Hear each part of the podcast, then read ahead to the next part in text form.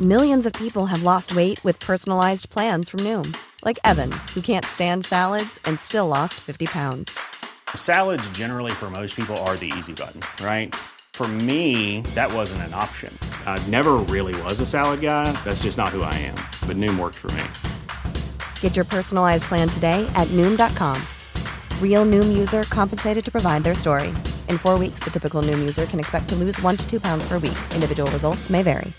Everyone knows therapy is great for solving problems, but getting therapy has its own problems too, like finding the right therapist, fitting into their schedule, and of course, the cost. Well, BetterHelp can solve those problems. It's totally online and built around your schedule. It's surprisingly affordable too. Connect with a credentialed therapist by phone, video, or online chat, all from the comfort of your home. Visit BetterHelp dot com to learn more and save ten percent on your first month. That's BetterHelp, H E L P. Wow. Nice. Yeah. What you're hearing are the sounds of people everywhere putting on Bombas socks, underwear, and T-shirts made from absurdly soft materials that feel like plush clouds. Yeah, that plush. And the best part? For every item you purchase, Bombas donates another to someone facing homelessness. Bombas. Big comfort for everyone. Go to bombas dot com slash ACAST and use code ACAST for twenty percent off your first purchase. That's bombas dot com slash ACAST. Code ACAST.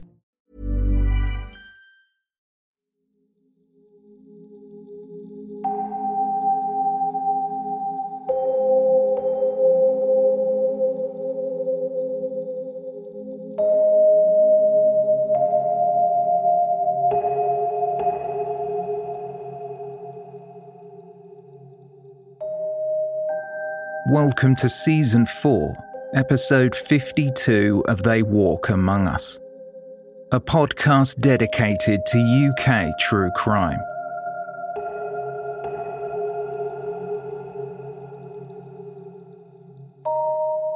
Please listen to Season four, Episodes forty-nine, fifty and fifty-one for Parts one, two and three of this four-part case. This is the final episode of Season four. Listener caution is advised, as this episode contains adult themes and descriptions that some listeners may find distressing.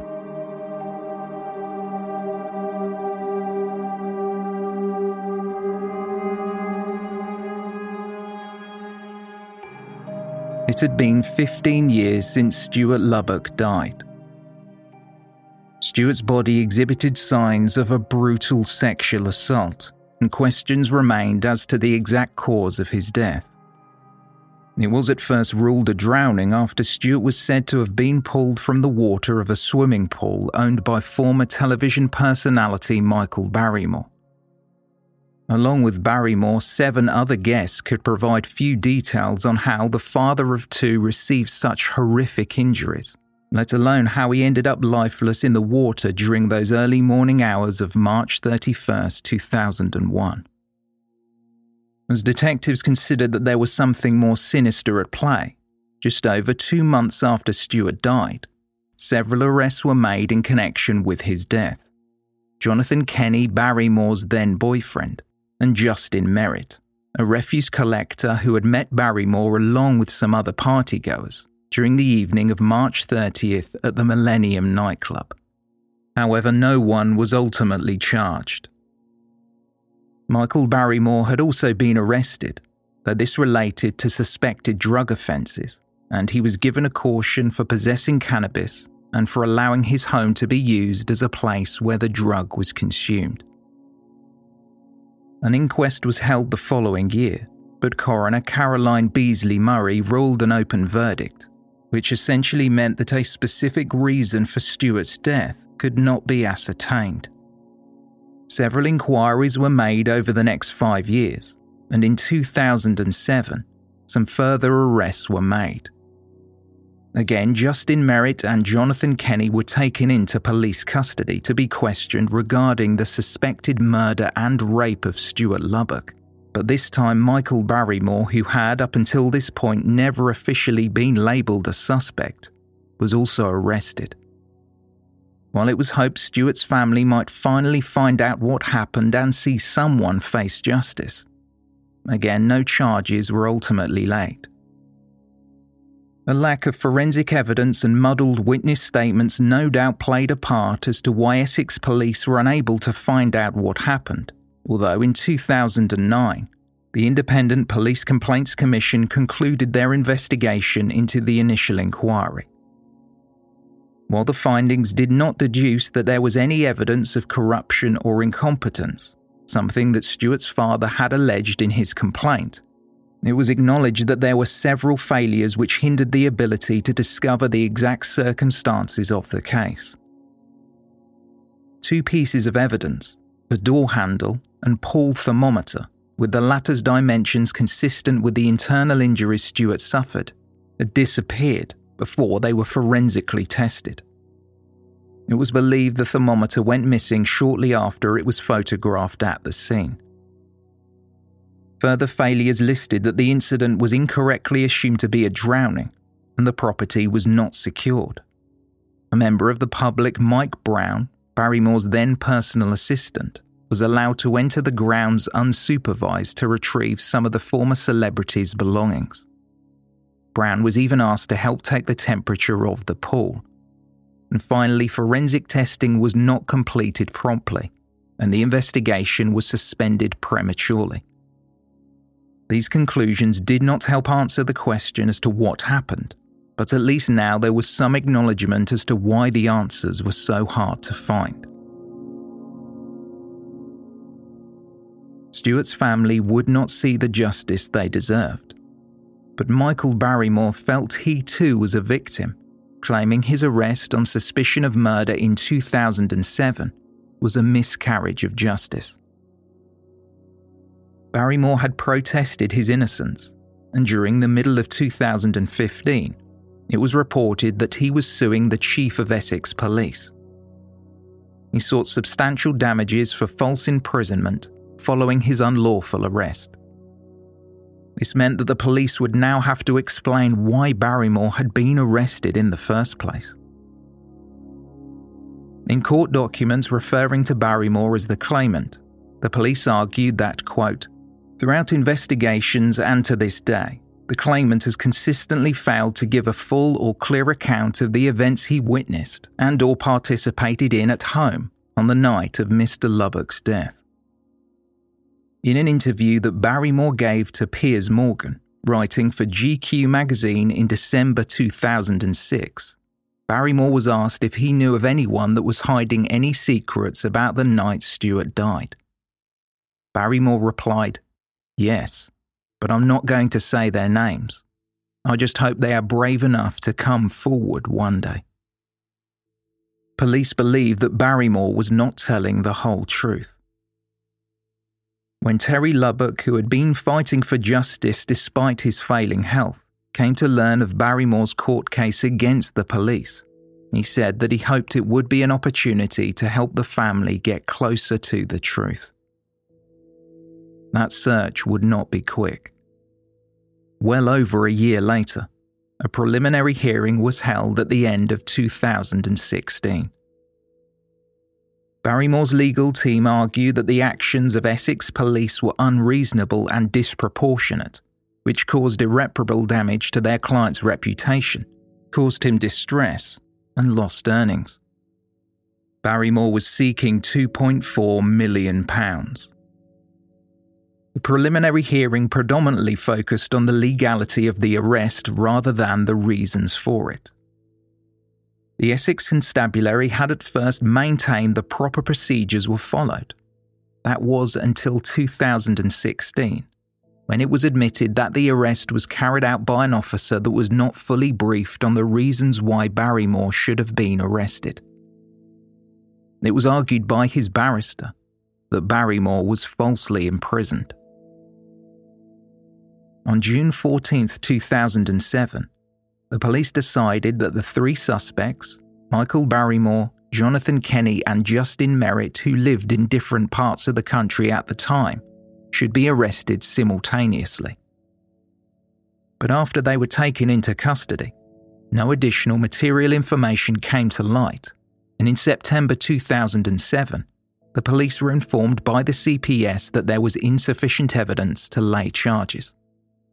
It was revealed in court papers that Detective Constable Susan Jenkins, who was due to arrest Barrymore, was held up, stuck in traffic, so another officer, Police Constable Coutts, who was carrying out surveillance of the property where Barrymore was staying, made the arrest, following orders from his superiors. The police argued the arrest needed to be coordinated as two other suspects were going to be detained at the same time. In order to perform a lawful arrest, the arresting officer must have in their mind reasonable grounds for suspecting that the person being arrested is guilty of committing an offence for which they are being detained, and that officer must believe it is necessary to arrest that person. To avoid inadvertent disclosure of information in such a sensitive case, the officers involved were only told what they needed to know. The legal team for the defendant, in this case the Chief of Essex Police, submitted that based on the evidence available, Barrymore's arrest would have been made regardless. He should only be entitled to nominal damages for false imprisonment. Any loss of income was down to Stuart Lubbock being found unresponsive at Barrymore's property. Essex Police were happy to pay compensation and offered one pound exactly, something that Michael Barrymore did not believe was acceptable. The outcome of the court case would be decided by a single sitting judge at London's High Court.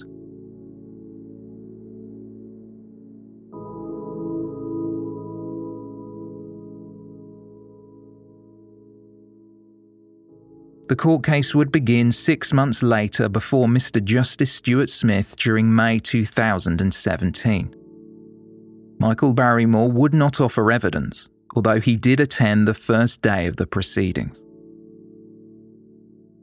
Hugh Tomlinson Q C argued Michael Barrymore's arrest was made without, quote, any proper evidential foundation. Tomlinson proclaimed that the worldwide publicity destroyed his client's career. Our case is that when speculation, rumour and conjecture are put to one side, it is clear there is no evidence against the claimant in relation to any offence concerning Mister Lubbock. Hugh Tomlinson Q C also claimed that following further analysis, an expert witness had found evidence that Stuart Lubbock had not consumed as much cocaine as previously believed. Appearing on behalf of Essex Police, John Beggs Q C clarified that the argument of what he described as the lawfulness of the arrest was based on a formality. The suspect, Michael Barrymore, would have been arrested regardless on reasonable grounds, so there was no case to answer to for any substantial loss. A great deal of emphasis was placed on the technicalities of this procedure, as the police had admitted that the officer who arrested Michael Barrymore could not satisfy the statutory criteria, so the arrest was unlawful. However, in a written submission to the court from the defence explaining their actions, Essex Police stated they could not wait and they had to make the arrest simultaneously to A. isolate the suspects from each other and the other partygoers, B. enable the interviewing teams to feed into each other any useful developments emerging from the concurrent interviews, C. keep the suspects off balance, and D. ensure that any inculpatory comments made in the cell block were captured by the investigating team.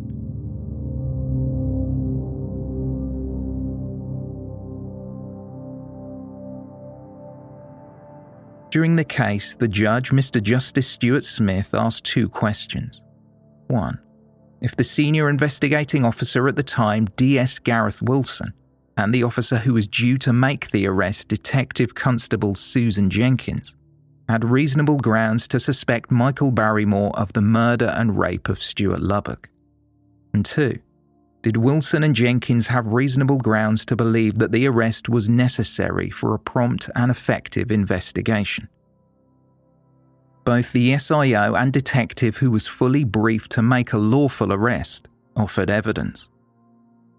D S Wilson, the S I O, when the investigation was formally reopened in two thousand six, insisted that he kept an open mind during the inquiry as to who was ultimately responsible, though admitted the initial investigation was not the constabulary's finest hour. Detective Constable Susan Jenkins, who was meant to arrest Barrymore, had worked for Essex Police for twenty-seven years, but had since retired. Jenkins believed that Stuart Lubbock had been raped and murdered, and offered arguments for why an arrest of Barrymore was required. Questioned by Hugh Tomlinson Q C, she was at first asked why the police couldn't just confiscate Barrymore's passport and ask him to come to the station. D C Jenkins offered a number of reasons that included the possibility of collusion with the other suspects, and Barrymore's past statements had been ambiguous, lacking a detailed account of what happened. They wanted to question him without what Jenkins described as prior warning. Disclosing information from a police intelligence report, which added weight to the argument that Barrymore needed to be arrested and questioned, John Beggs Q C explained that Mike Brown, Michael Barrymore's former assistant, had unrestricted access to the property shortly after the incident in two thousand one, and this coincided with the pool thermometer's disappearance. Beggs also revealed something that had not been publicly disclosed up until this point. A phone call took place between Jonathan Kenny and Mike Brown around thirty-five minutes before the emergency services were notified that Stuart Lubbock had been found unresponsive. It was argued that during this period, instructions might have been given to clean up the scene, with John Beggs Q C voicing his assumptions about what could have happened. Beggs told the court, "Such an implement that may have caused the dilation goes missing between the photos that morning and four forty p.m. when police realised this was a suspicious death. At five ten a.m. on the morning of Stuart Lubbock's death, Jonathan Kenny rang Mike Brown on his mobile informing him of what had happened.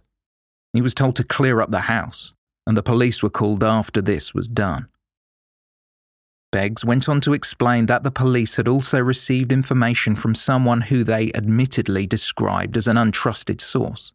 Quote, "The intelligence report said police also received a tip that two people were paid off by Mister Barrymore not to give evidence against him." Highlighting another reason why Barrymore was a suspect and should have been arrested, Beggs questioned why the former celebrity left the property before the police arrived. While others stay trying to assist the deceased giving C P R, he is seen rummaging through drawers in the house, and he is seen leaving with something under his arm, Beggs said. Michael Barrymore had argued it was a jumper, however police could never confirm if this were the case. John Beggs Q C asked the court what sort of person would leave their home when someone had been found lifeless in their pool. The barrister was puzzled how not a single person at the party could explain how Stuart Lubbock received his injuries. Beggs concluded, "You don't have to know there was a murder. You just have to suspect there was a murder.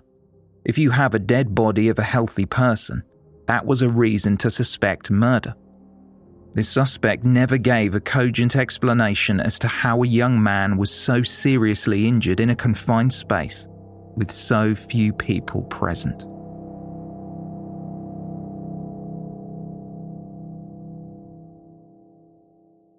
Acting on behalf of Michael Barrymore, Hugh Tomlinson Q C argued to the court that the police had tunnel vision, focusing on his client because Barrymore was a, quote, "promiscuous gay man, interested in casual sexual encounters and drugs."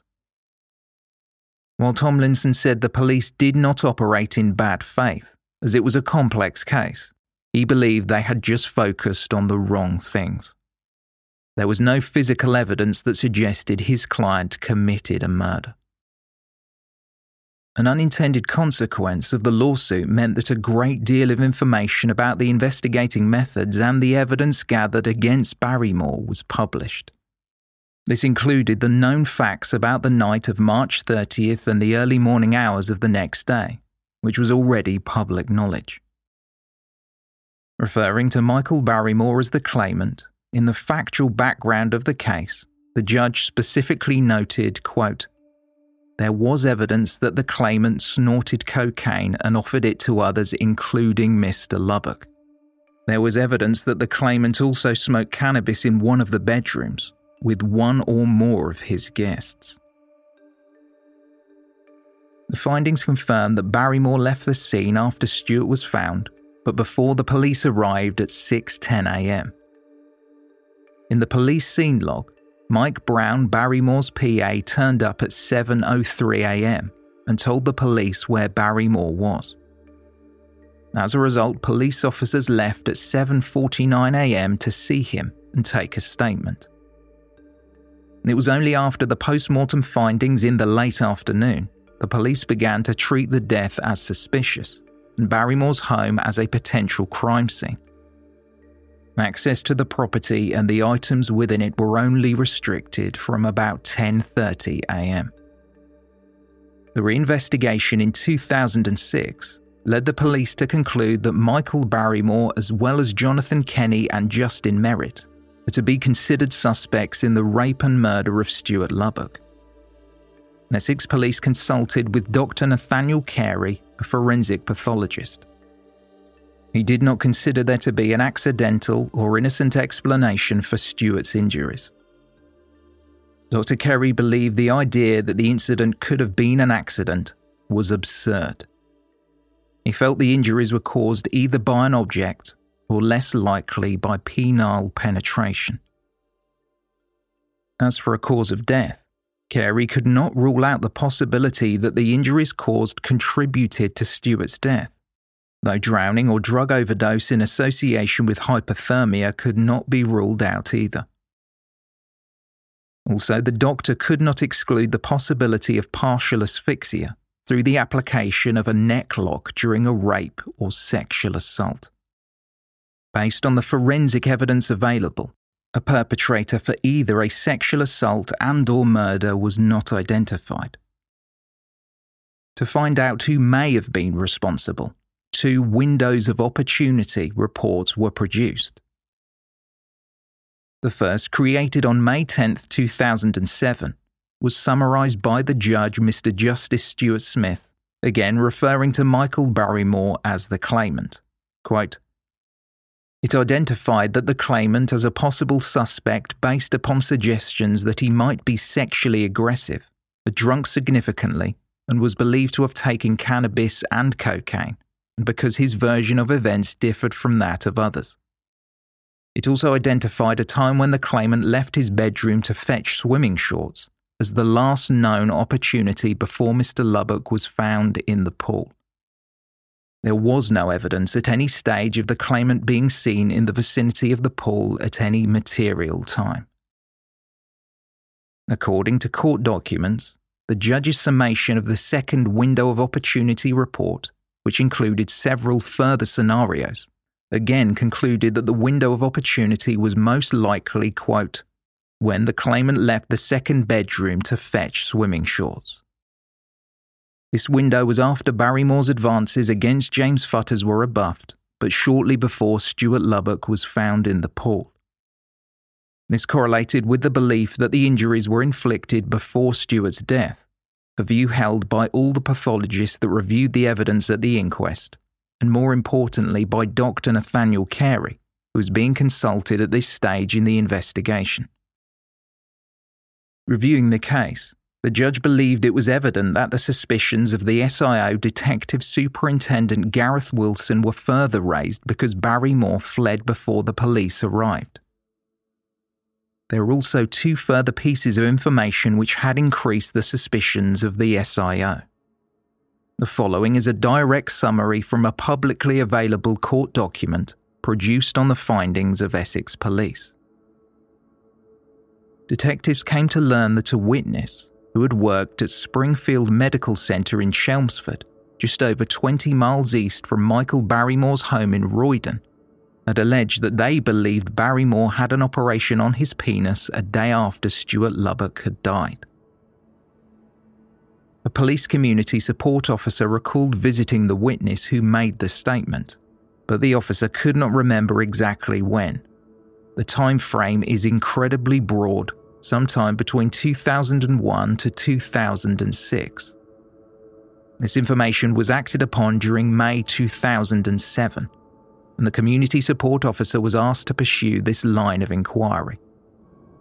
When he returned to Springfield Medical Center, the witness could only confirm that Barrymore was at the medical center, but was unable to recall why, as Barrymore had not been in her care directly. She would not give an official statement, but did talk off the record, confirming that Barrymore's admittance was around the time of the incident. The other piece of information came from the cousin of Sean Davis, one of Barrymore's former partners. While neither Davis or his cousin had been at Barrymore's home during the time of the incident, at some point in two thousand three or two thousand four, describing the cause for the injuries, Barrymore's ex-partner said to his cousin either, "Did you know it was a hairbrush?" or "It was a hairbrush." Although this evidence did not point to who was responsible for the assault and was problematic in that it was double hearsay, it came from someone connected to Barrymore. Court documents further revealed that a report was produced by Essex Police before Michael Barrymore was taken into custody during two thousand seven. The conclusion of a section titled Arrest Plan explained why he was a suspect. Barrymore changed his clothes, fleeing the scene after Stuart's body was found, carrying what was described simply as a bundle of material under his arm. It could not be verified what this was. Also, it had previously been believed that Barrymore had never gone to the Millennium Nightclub before March thirtieth, two thousand one.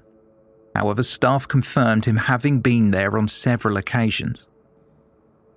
And finally, reference was made to the unverified evidence of the alleged injury to Barrymore's penis, obtained from a witness at Springfield Medical Center. The arrest plan documents produced by Essex Police also contained sections that were labelled Arrest Justification and another titled Bad Character Evidence. The report included information on all three suspects, Michael Barrymore, Jonathan Kenny and Justin Merritt.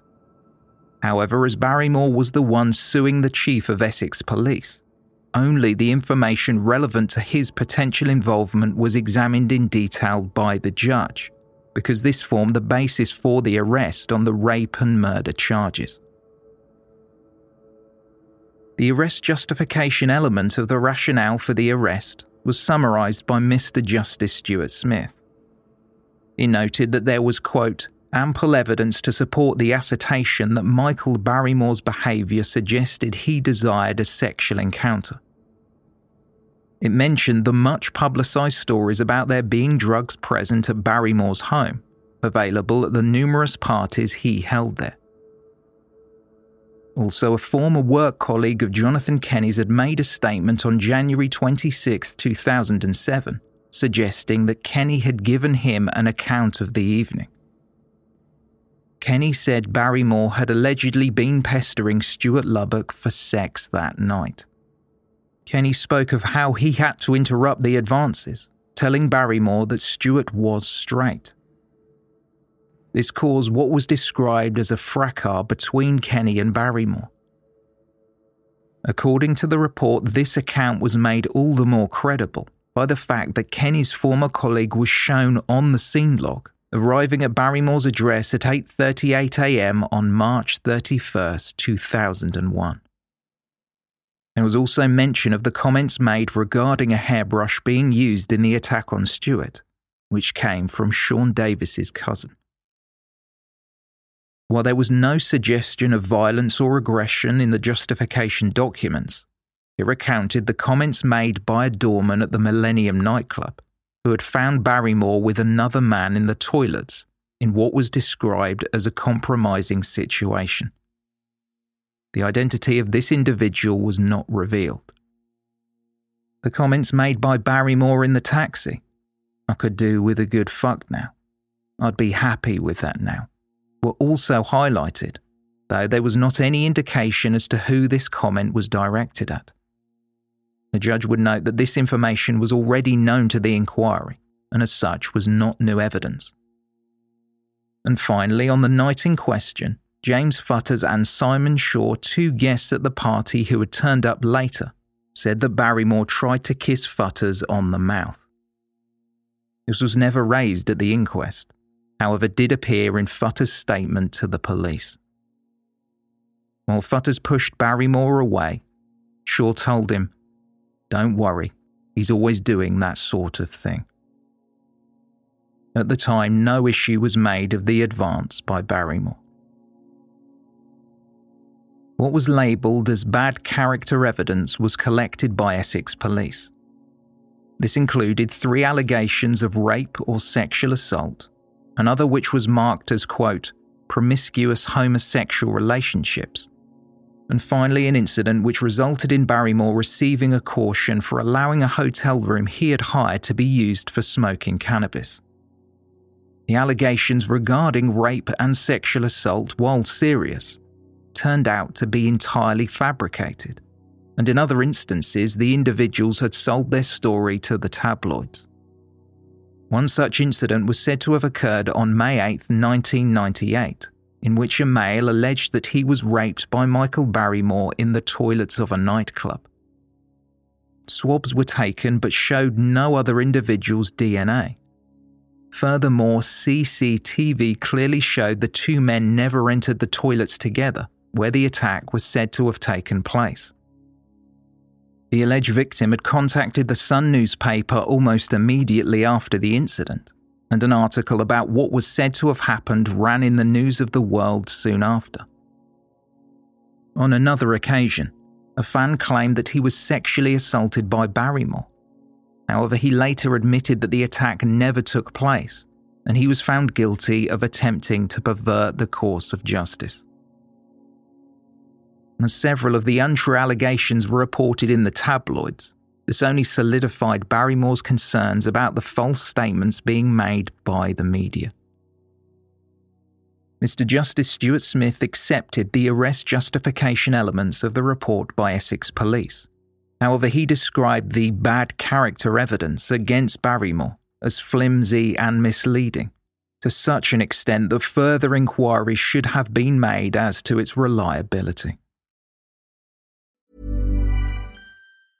Hey, I'm Ryan Reynolds. Recently, I asked Mint Mobile's legal team if big wireless companies are allowed to raise prices due to inflation. They said yes. And then when I asked if raising prices technically violates those onerous two-year contracts, they said, "What the f*** are you talking about, you insane Hollywood ass!"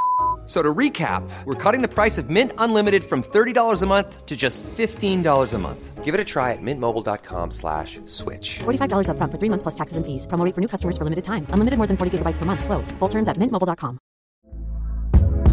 Hey there, it's Michelle Norris. I'm host of a podcast called Your Mama's Kitchen. When I travel, I'm usually looking for a way to find a taste of home when I'm not at home. And one of the things I love to do when I am at home is entertain. And Airbnb allows me to do that. When I was in California recently, I rented a house that had a great kitchen. And when we were sitting around the table, we're all thinking, we're in someone else's house. Someone could be in all of our homes as well.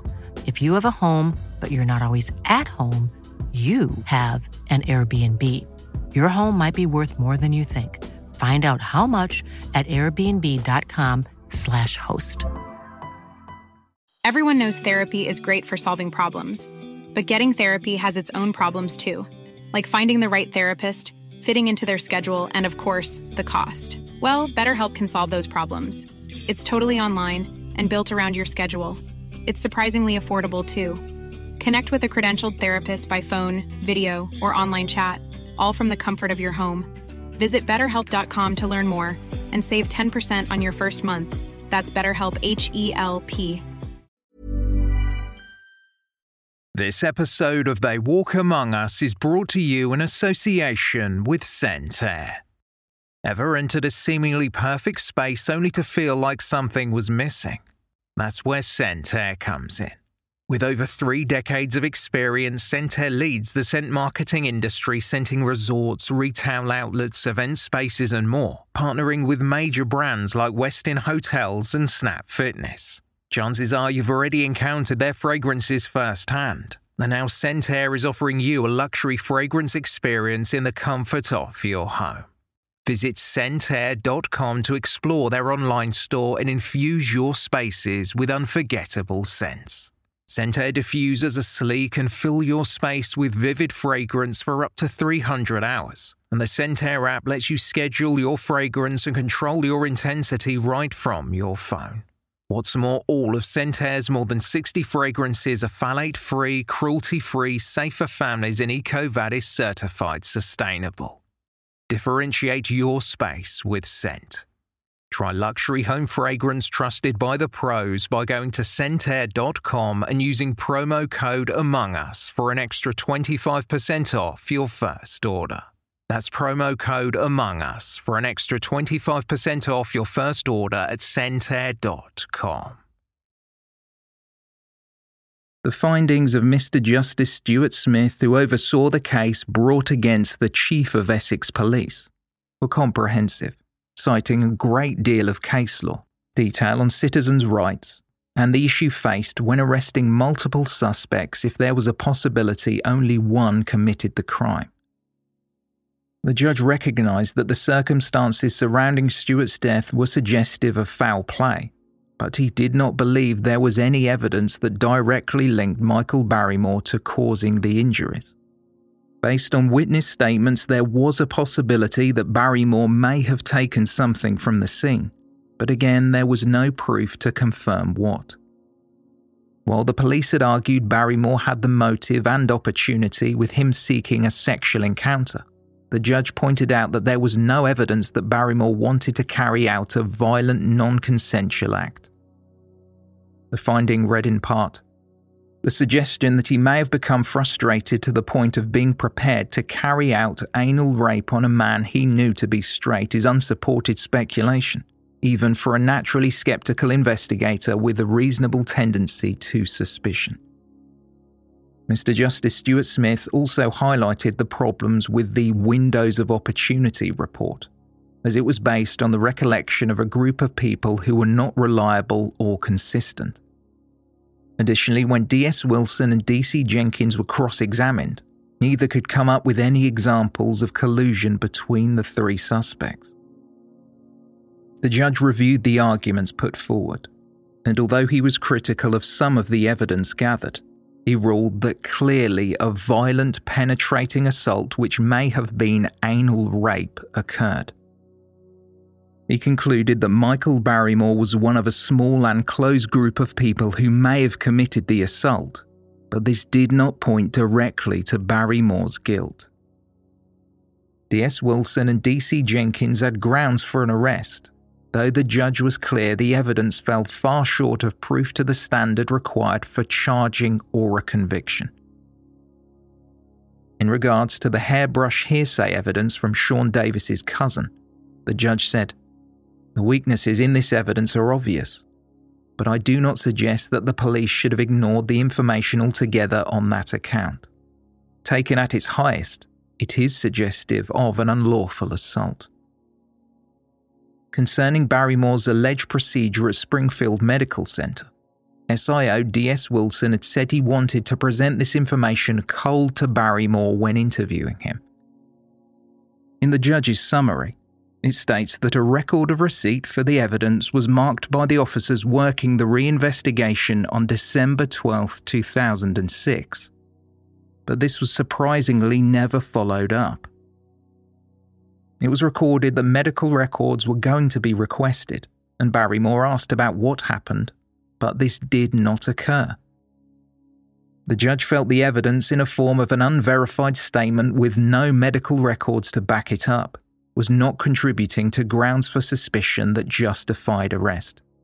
Quote, there is, in my view, no good reason why this information was not properly investigated, and consent to view medical records was not sought at an early stage.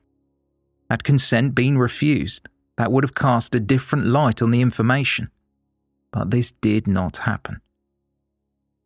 While the judge was of the belief that a violent assault did take place at Barrymore's home, the court case was not underway to find out who was responsible, but to rule on the circumstances of Barrymore's arrest and the measure of damages he would receive.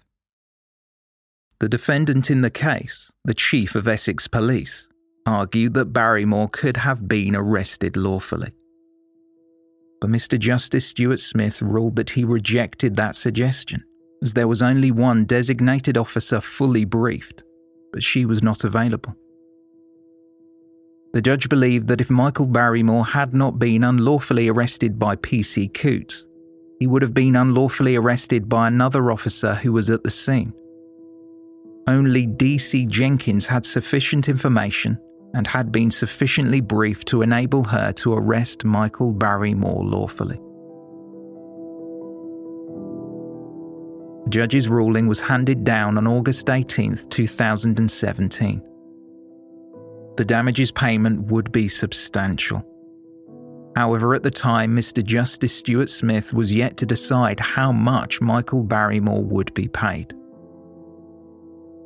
In spite of the judge's delay in determining the amount of compensation, it was reported across the national press that Barrymore would be receiving the millions he thought he deserved.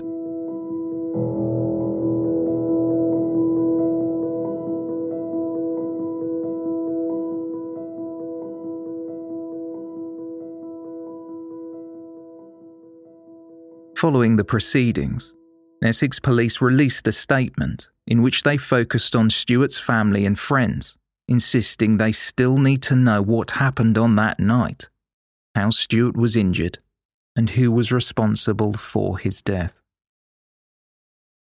Terry Lubbock had travelled to London to hear the verdict. He was photographed, smartly dressed, standing outside the High Court. Terry told reporters, "Barrymore has won his case in court, but it doesn't change what I think, that he knows more than he's ever let on. I've never accused him of being directly responsible for Stuart's death, but I've maintained that my son was murdered, and Barrymore could have helped the police a lot more to bring his killers to justice." Because the spotlight now is beamed on Barrymore, and I hope to be have half of that spotlight and get my point of view across. Terry Lubbock said it was ironic that Barrymore was due to receive a large payment when Stuart's family had received so little. "We've lost a life," he said, "which is far more precious than anyone's career."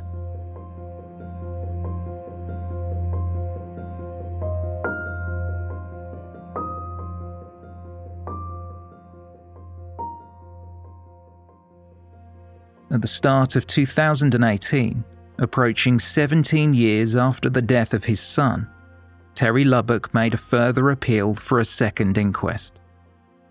It was submitted that with new evidence it might change the outcome. However, Stuart's father was told by Jeremy Wright, the Attorney General at the time who was the final authority on the matter, that there was nothing presented that could change the outcome of the initial inquest. It seemed Terry was caught in a catch twenty-two situation, as he felt that the inquest would unearth new information. The Attorney General said, "I offer my deepest sympathy to the family of Stuart Lubbock for their loss, but as disappointing as it will be for the family, it would not be right to pass this matter to the High Court when the tests for a new inquest are not met."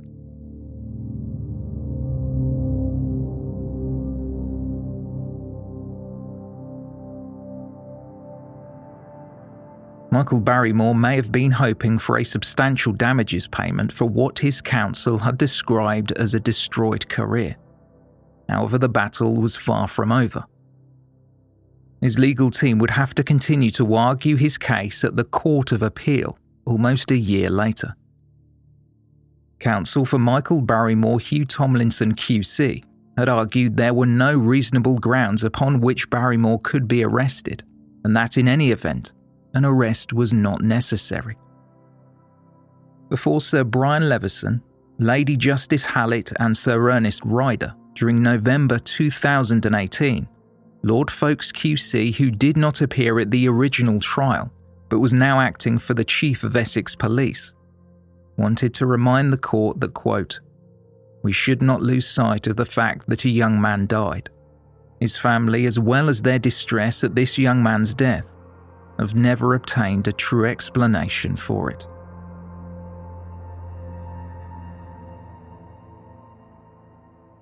Two of the three grounds of appeal argued by Lord Folkes Q C centred on Mr Justice Stuart Smith's failure to ask whether Michael Barrymore could and would have been detained had the officers acted lawfully, and what the position would have been had P C Coutts not performed an arrest at all. Mr Justice Stuart Smith had ruled that Barrymore could lawfully have been arrested by Detective Constable Jenkins, but the Barrymore was nonetheless entitled to substantial damages for false imprisonment, because had he not been unlawfully arrested by P C Coutts, he would have been unlawfully arrested by another of the surveillance officers present at the scene on that day. Similarly, they did not have the necessary information to form reasonable beliefs surrounding the lawfulness of the arrest. The ruling from the three appeal court judges, which came a month later, covered much of the same ground as the findings of Mister Justice Stuart Smith, the basis of which was leaned on heavily as the circumstances of the inquiry were accounted. The initial judgment made by Mister Justice Stuart Smith was labelled as impressive and thorough. Addressing the necessity of Barrymore's arrest, Sir Brian Leveson had ruled that it was a cold case that had never produced an answer to the question who had committed the offences against Stuart Lubbock. Arresting Michael Barrymore simultaneously with the other two suspects, Jonathan Kenny and Justin Merritt, might have led to a breakthrough in the case, and it was therefore at least reasonable to believe that his arrest was necessary. What came out of the judgment were the significant findings based on the material gathered over the years. Naming Barrymore under his real surname of Parker, the judges documented what they considered to be the facts of that night, despite Michael Barrymore's claims to the contrary.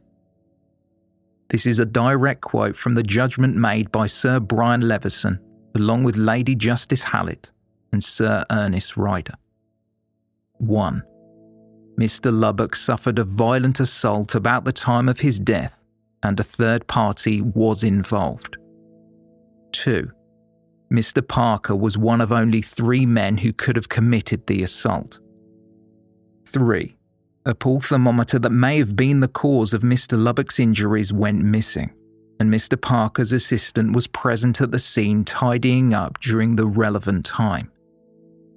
four.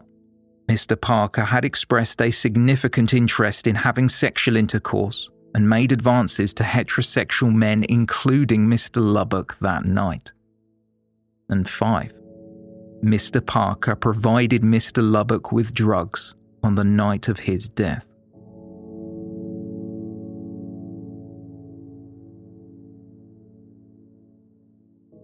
Michael Barrymore has always insisted that he was not involved, and the injuries could not have occurred at his former home, but the judges believe that the facts of the case clearly point to a sexual assault or rape taking place at four Beaumont Park Drive, and Barrymore was one of only three people that could have caused Stuart's injuries.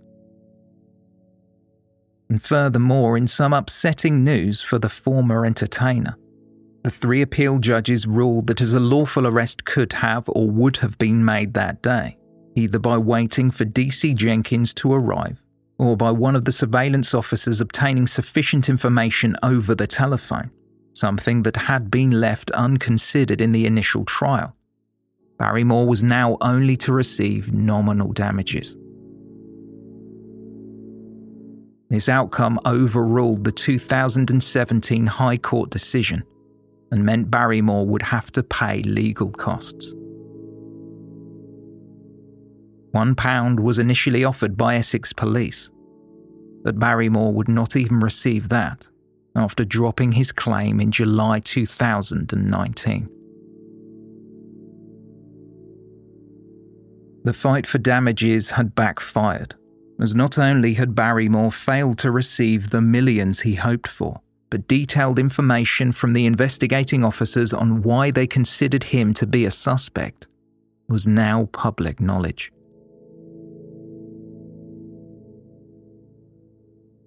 While there are no doubt credible reasons for the arrests of Justin Merritt and Jonathan Kenny, they have not been revealed publicly. They are only known to the team who continue to investigate the death of Stuart Lubbock.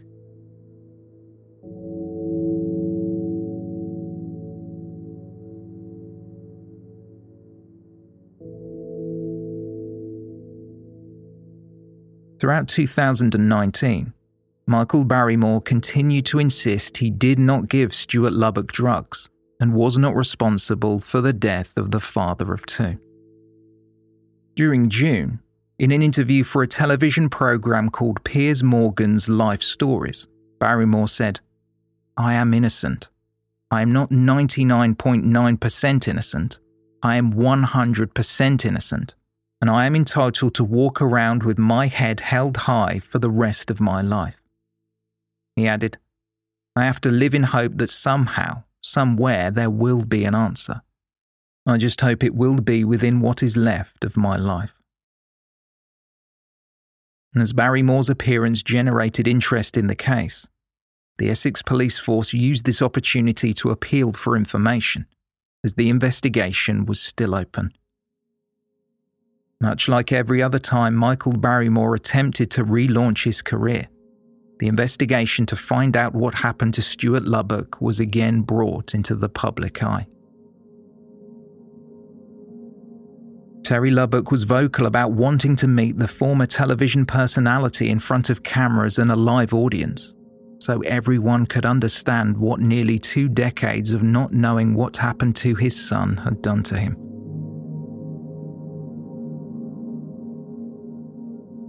Barrymore was asked during an appearance on Good Morning Britain, a television talk show, if he would consider meeting with Terry Lubbock, and he replied, "I'd love to meet."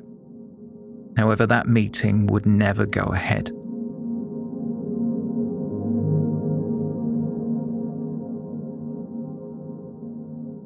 It was approaching nineteen years since Stuart Lubbock had died. Stuart's father had survived both several strokes and was now fighting prostate cancer. The search for justice would be reignited when a Channel four documentary titled Barrymore: The Body in the Pool was aired on the evening of February sixth, two thousand twenty. It had been eighteen months in the making and covered not only the events of that night, but the investigation, interviews with medical professionals, information about the life of Michael Barrymore, and also the thoughts of Detective Chief Inspector Stephen Jennings, who is now leading the inquiry into Stuart Lubbock's death. In a frank interview, Jennings openly admitted that mistakes were made during the initial investigation, when Essex Police took at face value the witness accounts which implied that Stuart had died from a tragic accident. D C I Jennings said that the handling of the scene failed to meet the standard they would expect when members of the public were allowed to access the home. The detective alleged that evidence had been secreted away, and someone at that party knew more than they were letting on. He believed that as the injuries were so severe, it was likely that more than one person was involved. A spokesperson for Essex Police would later address the missing items of evidence that had been mentioned in the I P C C report. Quote, "In the aftermath of Stuart's death on March thirty-first, two thousand one, a forensic assessment was carried out at the scene of the house in Croydon over the preceding days. This included the capturing of photographs and video of the scene. During that process, two items recorded as being within the scene, namely a thermometer and pool door handle, went missing. As these items have never been recovered and forensically tested, their evidential importance is not known, and it cannot be ruled out that they were used to inflict injuries upon Stuart. The documentary included a still taken of the patio near the pool. It clearly shows a white towel stained with blood. Another police photograph showed the water with a dark object at the bottom of the pool. It appears to be the baseball cap that Stuart had been throwing around that night. The opening of the television programme focused on the call made by Justin Merritt from his sister's mobile phone.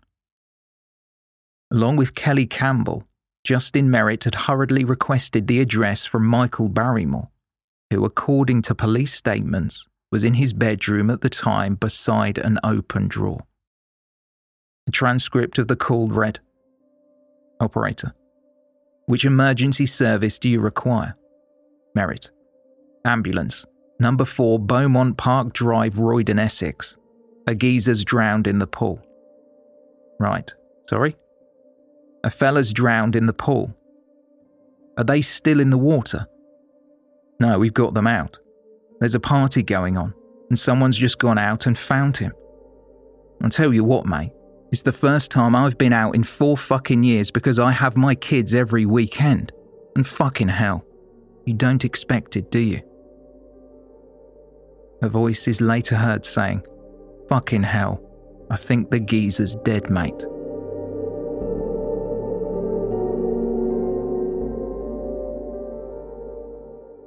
In an interview with Terry Lubbock before the programme aired, Stuart's father told a reporter for the Press Association that Barrymore had kept this in the news, and I thank him for that.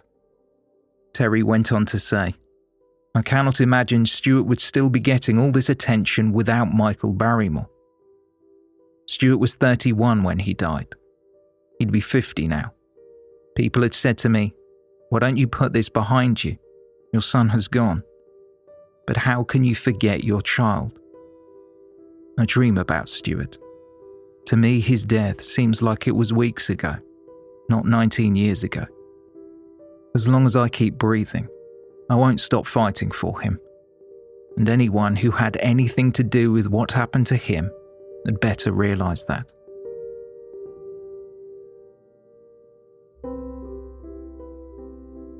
Two days before Barrymore: The Body in the Pool aired, Essex Police and Crimestoppers offered a reward of twenty thousand pounds for information leading to a conviction of the person responsible. It was the first reward offered during the investigation.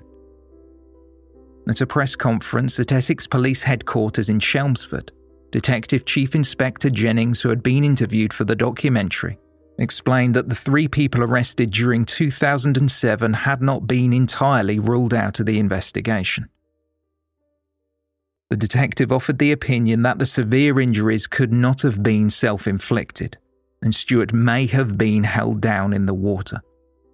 While he believed not everyone at the party was responsible, he thought at least one of them was. "One or more of those eight people at that party are responsible for Stuart's death. One or more of those eight people know who's responsible for Stuart's death. I'm equally convinced that those people present at the party must have spoken to friends, family, associates about what happened that night, and I urge them to come forward."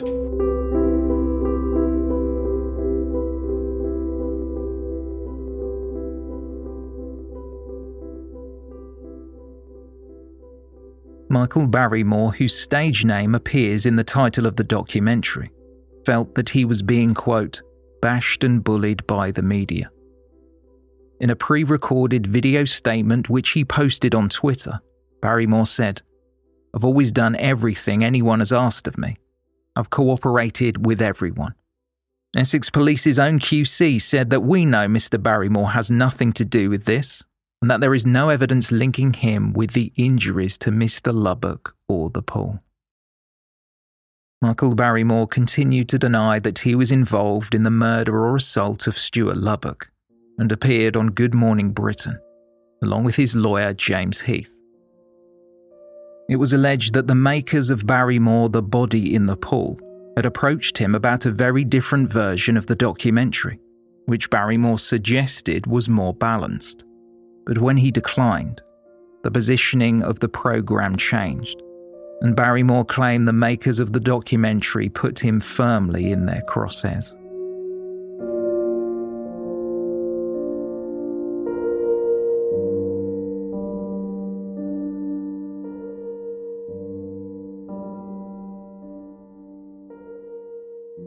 So where are we now? As of the time of this recording, no further arrests have been made in regards to the murder and rape or sexual assault of Stuart Lubbock. However, the reward for information leading to the conviction of the person responsible has doubled after the Sun newspaper offered a further twenty thousand pounds. Stuart Lubbock was a father, brother, and a son. He suffered horrific internal injuries during an assault, the circumstances of which continue to remain a mystery. If you have any information about the death of Stuart Lubbock, you can contact Crimestoppers anonymously in the U K on oh eight hundred, five five five, one one one one. Or for more details, visit crimestoppers dash u k dot org.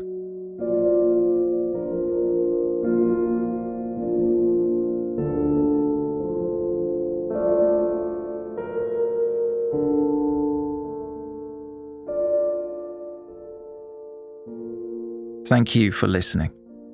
A special thanks to our new Patreon producer Kate Maloney and everyone who supports us on Patreon.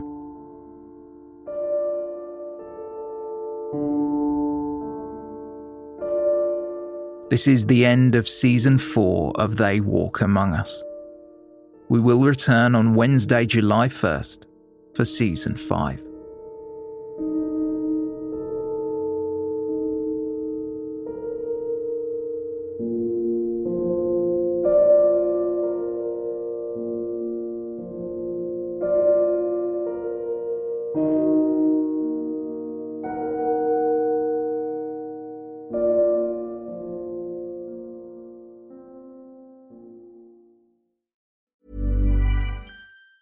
Hey, it's Danny Pellegrino from Everything Iconic. Ready to upgrade your style game without blowing your budget? Check out Quince. They've got all the good stuff, shirts and polos, activewear and fine leather goods, all at fifty to eighty percent less than other high-end brands. And the best part? They're all about safe, ethical and responsible manufacturing.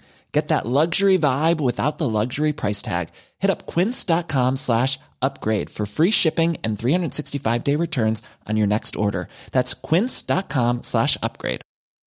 Hey, it's Paige DeSorbo from Giggly Squad. High quality fashion without the price tag. Say hello to Quince. I'm snagging high-end essentials like cozy cashmere sweaters, sleek leather jackets, fine jewelry, and so much more. With Quince being fifty to eighty percent less than similar brands. And they partner with factories that prioritize safe, ethical, and responsible manufacturing. I love that. Luxury quality within reach. Go to quince.com slash style to get free shipping and three sixty-five day returns on your next order. Quince.com slash style.